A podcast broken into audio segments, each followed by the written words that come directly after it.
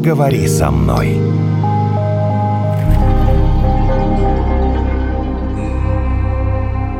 Можно объяснить любую свою истерику пограничным расстройством личности. Самому себе. Вот что ты кричишь сейчас на меня? Потому что у тебя пограничное расстройство личности. Нет, у тебя пограничное расстройство личности, поэтому ты кричишь на меня. Нет, это у тебя пограничное расстройство личности, все хорошо. Поэтому тебе кажется, что все вокруг агрессивны. Я параноик, не путай. Тогда я абсолютно точно знаю, уверен и готов вам представить наших сегодняшних гостей. Наталью даже представлять не буду сегодня, и себя, Евгения, тем более. Артур Тимофеев, клинический психолог, кандидат психологических наук. Юлия Северина, психиатр, психотерапевт. Что такое пограничное расстройство личности? Существует ли оно у меня, например? Да, ты кричишь на меня. Что такое? С вами мы уже биполярное расстройство обсуждали в прошлый раз. И существует ли оно у вас? Но мы не нашли, слава богу. Не нашли, слава богу. Поэтому мы докопаемся. Не пришли на прием. Теперь будем искать ПРЛ. ПРЛ. Ищем ПРЛ. ПРЛ моден. Как и биполярка. Да, это сейчас один из таких диагнозов, которым у нас же всегда пациенты приходят с каким-то запросом, да, там, к врачу или к психологу, ну, с какими-то симптомами и жалобами. Очень часто, ну, вот к врачу, во всяком случае, приходят даже с гипотезой, а чего такое у меня? Ну, там, почитав разную там литературу, поговорив с окружающими. Если, например, это молодые люди, то часто, или там школьники, подростки, то часто это в своей среде, пообщавшись друг с другом. И вот очень часто сейчас, последних лет, наверное, тенденция объяснять какие-то свои состояния вот этим самым пограничным расстройством личности. Вот что это такое? А это откуда это пришло? Из какого-то сериала, что ли? Откуда дети-то берут? Ой, слушайте, мне кажется, у нас сейчас подростки более начитанные, чем мы с вами, да? Сложно здесь понять, откуда это, все эти тенденции часто идут. В общем, вдруг в какой-то момент стало модно. Вдруг в какой-то момент сначала как будто бы на пике популярности, назовем это так, было биполярное расстройство,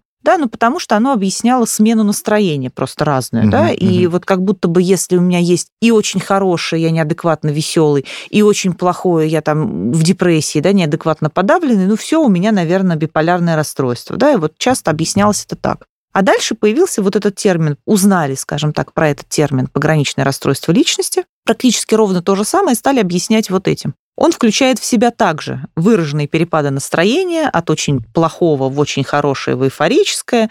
Да, он включает в себя нарушение и проблемы вообще с привязанностью как таковой. То есть это зависимые часто отношения, да, вот это вот проблемы с близкими, да, это все время люди, которые испытывают выраженную потребность вот именно в таком каком-то очень тесном контакте, да, например, они находят там себе партнеров, которых никуда не пускают, постоянно ревнуют, да, и все время требуют к себе внимания все больше и больше и больше и больше, да, сложно расставаться вот здесь вот, да, сразу, если это расставание происходит, это дикое чувство одиночества, я совершенно брошенный, покинутый, я несчастный, все ужасно, все это вот как раз с этими перепадами настроения то в одну точку, то в другую точку, с суицидальными мыслями зачастую в эту сторону, с повреждениями, да, различным членовредительством, с агрессией, да, и вот эти вот неуемные какие-то эмоции постоянно бушующие. Люди объясняют и называют вот так пограничное расстройство личности. Ну, вообще то, что вы сейчас описали, в принципе, мне кажется, каждый человек когда-то переживал в своей жизни. Нет? Сижу и думаю, подожди, ну это что, или у всех ПРЛ,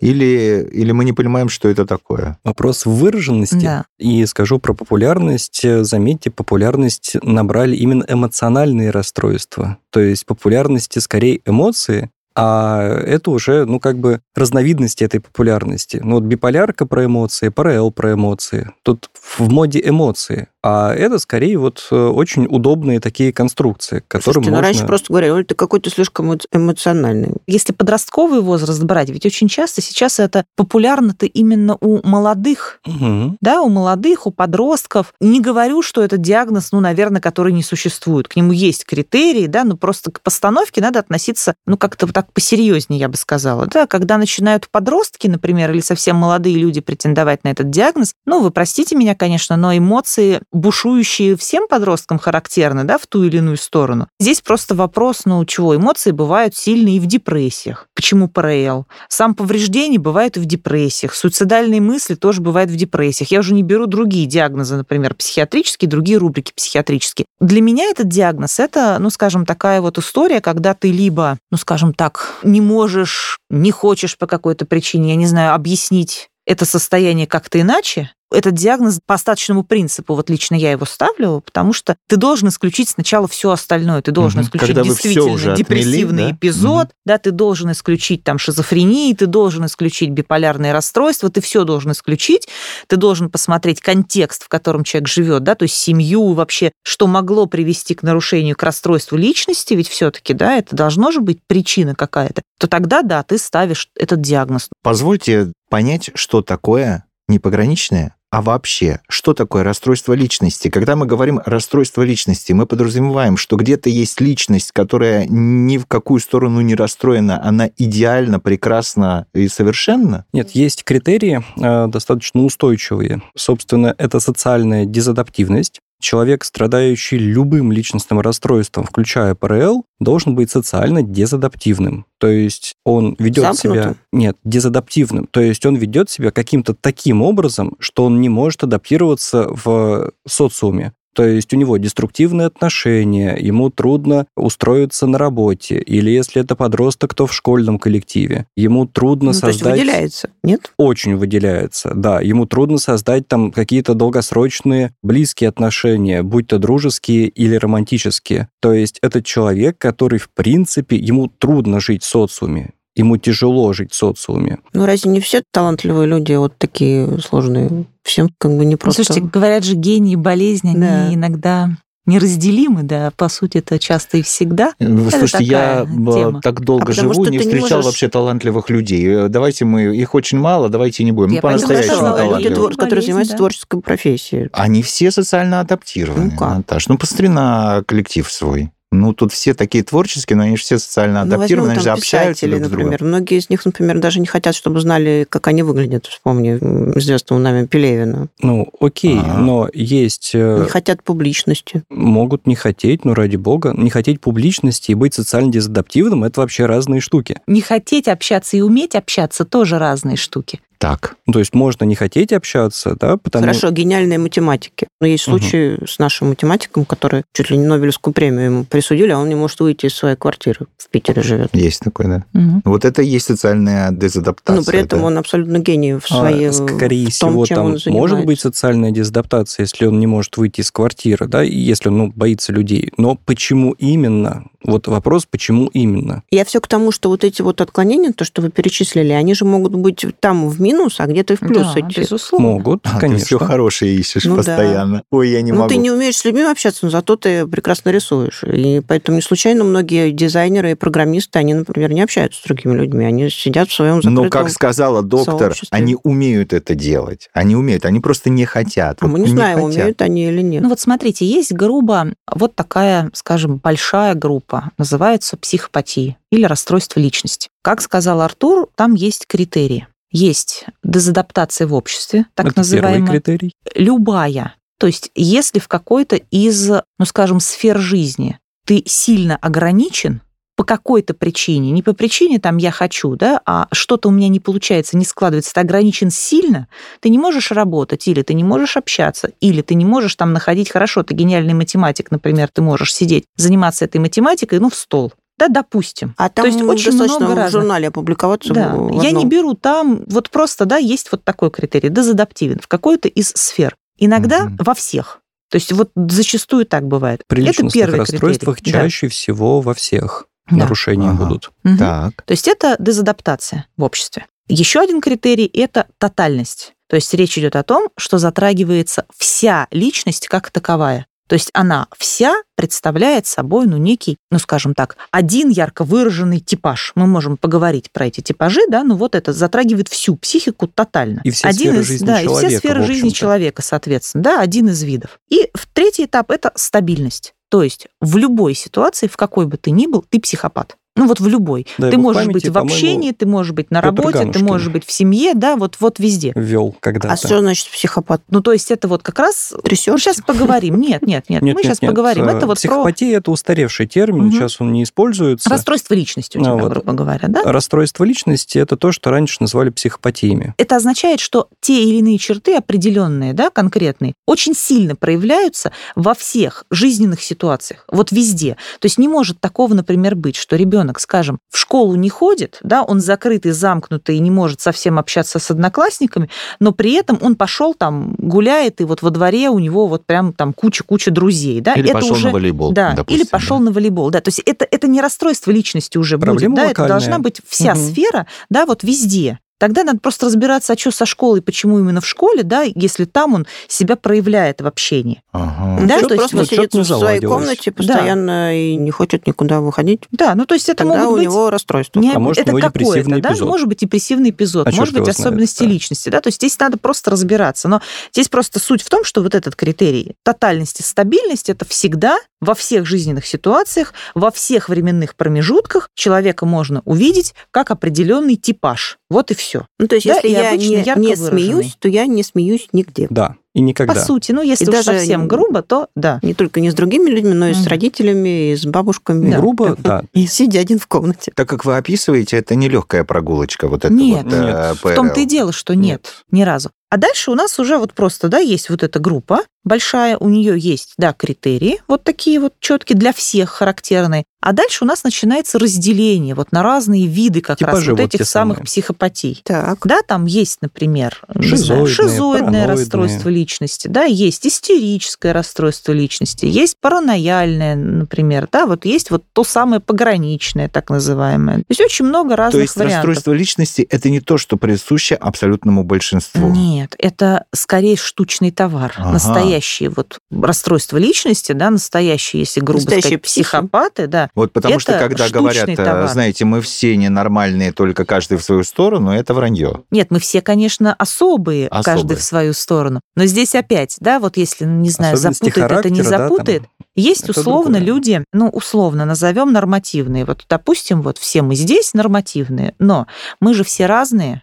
У одного можно найти, ну, скажем, больше черт истероидного радикала. У другого больше черт, я не знаю, там, паранояльного, если вы так считаете. Более сейчас доктор, да, посмотрев там, на меня, улыбнулась. Наверное, это вот истероидный, что там у вас? Лекало? Радикал. Радикал. Ну, как бы черты, да, вот такие. Есть такое в теории, Евгений. Истероидный радикал. Да. Я знаю, как это. А про Наташу что-нибудь расскажите. Так уже назвали меня параноик. Нет, я сказала, если вот человек так хочет, да, ну, значит, это будет так. Да, у кого-то там еще какие-то есть черты. Они у каждого какие-то в большей степени выражены. Но мы все как-то адаптированы в обществе, мы работаем, да, там в каких-то ситуациях у нас эти черты проявляются. Ну, например, люди с хорошо выраженным истероидным радикалом прекрасны в творчестве. Это сильная сторона этой личности. Я вот ждал, моя дорогая, да, а то вот все такое. А я тебе говорила с самого начала. Да. Это сильная сторона как раз этой личности. Эти люди артистичные, эти люди яркие, да, это вот как раз большинство истерических людей, да, это люди сцены, люди творческие, да, вот это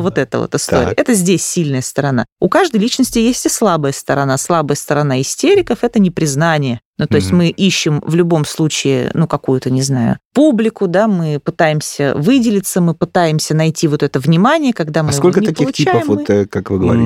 Много, очень много, да? Там очень разные классификации, очень разные гениальные психиатры, западники, отечественные пытались давать свои какие-то вот эти вот классификации. Есть для подростков отдельные, иногда для взрослых отдельные, да, но то просто есть их бесчисленное множество. Ну, не то, что бесчисленное, но они иногда называются по-разному, да, там все. Но для нас вот, ну, скажем, каких-то 5-6 будет достаточно, если там уже там... И вот вы привели пример, что если мы вот в 5-м, 6-м, 8-м собрались вместе, мы разговариваем, мы ходим на работу, мы, значит, у нас нет расстройства личности. Ну да, мы справляемся, например, с трудностями, которые у нас в жизни, да, со стрессом, да, мы там, ну, как будто бы живем... Просто немножко странные. Да. Человеческая психика функциональна. Мы просто все по-своему особые. Да? Да. Мы по-особому будем реагировать на стресс, мы будем там реагировать по-особому каждый на какие-то болезненные точки своей личности, да, вот на это все. Но, тем не менее, мы не уходим в депрессию, мы не сваливаемся, мы не там теряем работу, мы не закрываемся. Кто-то побежит знакомиться с новыми людьми или там общаться со старыми людьми, кто-то закроется один наедине с собой и будет проматывать в голове, что он сделал правильно, что неправильно, кто-то пойдет там заниматься усиленно спортом. А есть такие, что вообще наплюют? Да, есть те, кто вообще наплюет. Ага. Но каждая из этих стратегий в итоге будет работать, и человек через какое-то время придет в норму после стресса.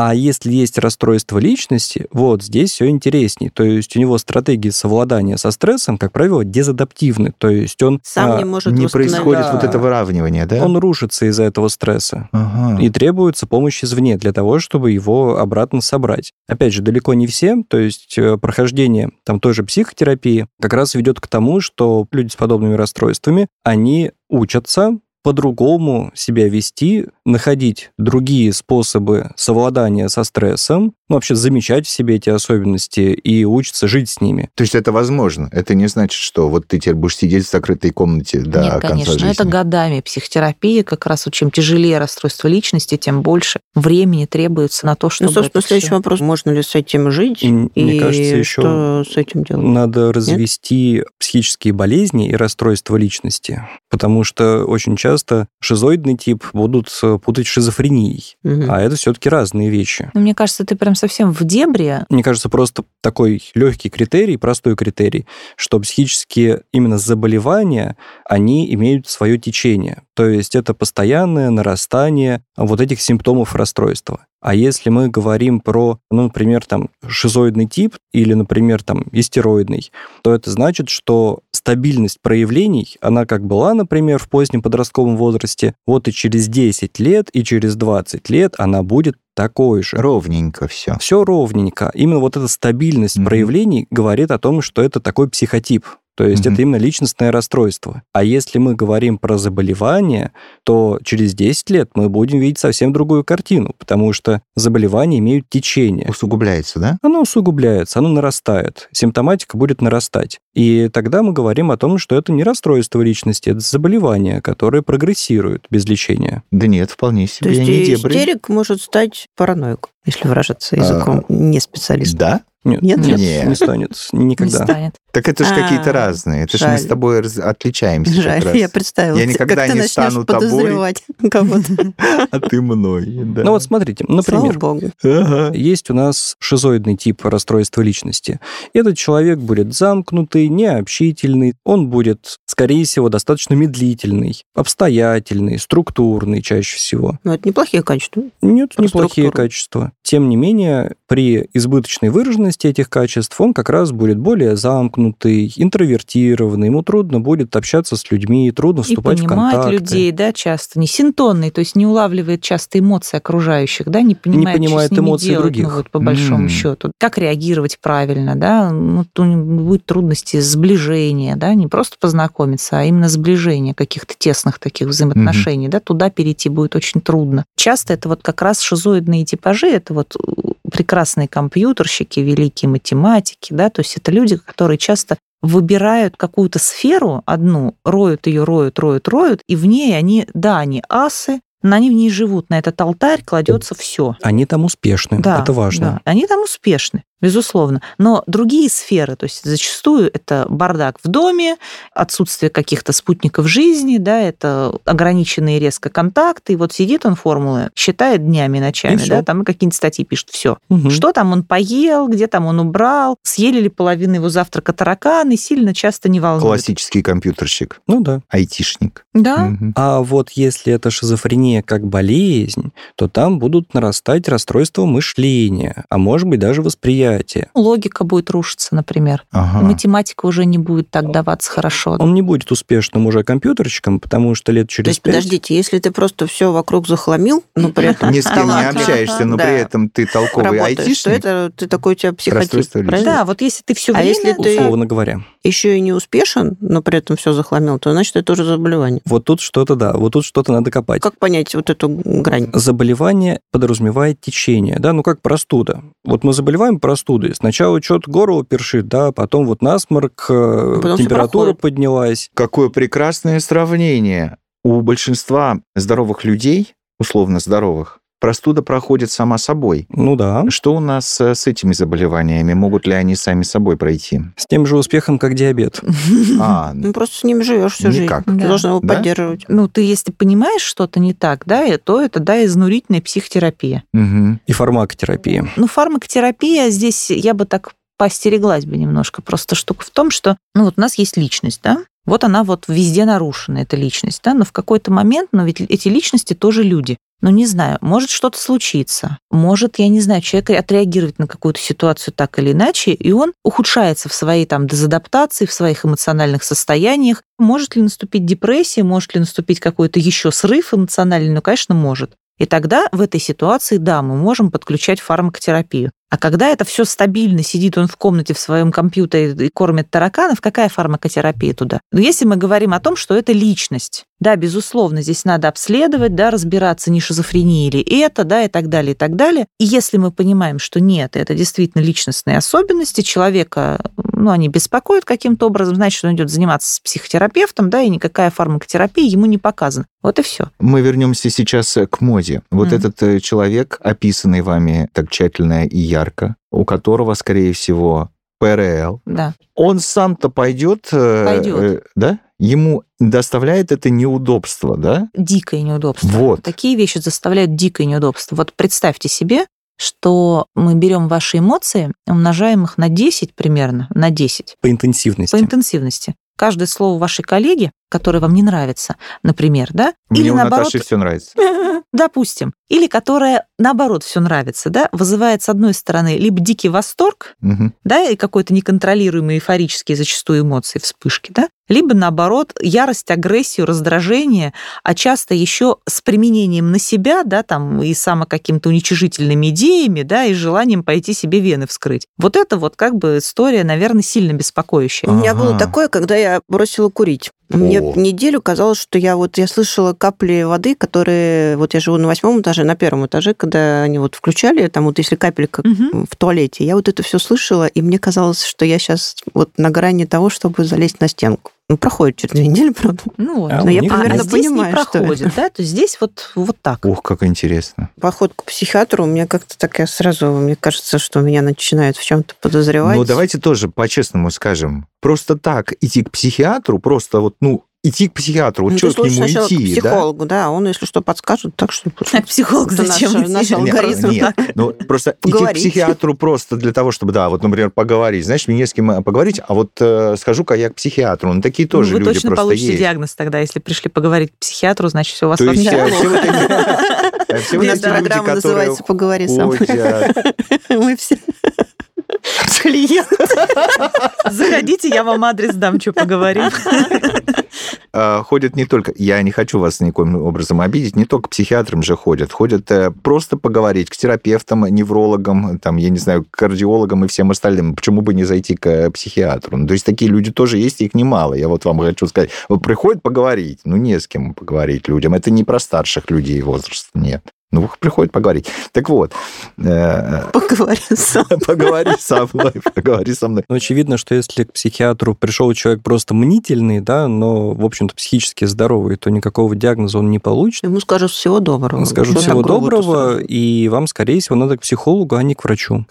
Я пытаюсь добиться, способен-то сам к этой помощи прийти или что? Ответ будет сложный. Первый ответ, если мы говорим про ПРЛ, да, ПРЛщики, скорее всего, сами побегут за помощью, им очень нехорошо в этом состоянии. А если это какие-то другие личностные расстройства, например, это что-нибудь типа паранояльного личностного расстройства, то человек будет склонен к подозрительности, к мнительности. Он как раз будет бояться идти к психиатру из-за всех диагнозов на свете. Все это враги, которые точно его сейчас залечат. Специально для этого обучались в течение 7 лет, чтобы потом залечивать всех подряд. Да, то есть и уговорить его идти и получать помощь очень и очень и очень непросто. То есть при усилии всех родных, и то, если они дойдут до психолога, скорее всего, это будет не очень эффективная помощь, потому что собственной мотивации на лечение нет. Так у меня все равно же. У меня есть хорошая новость к завершению нашей программы. Мы все разные,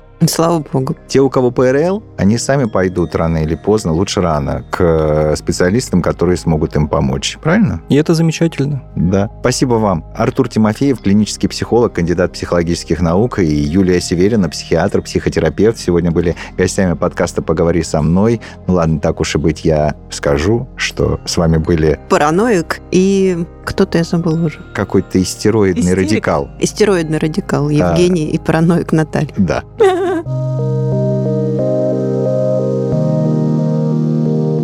Поговори со мной.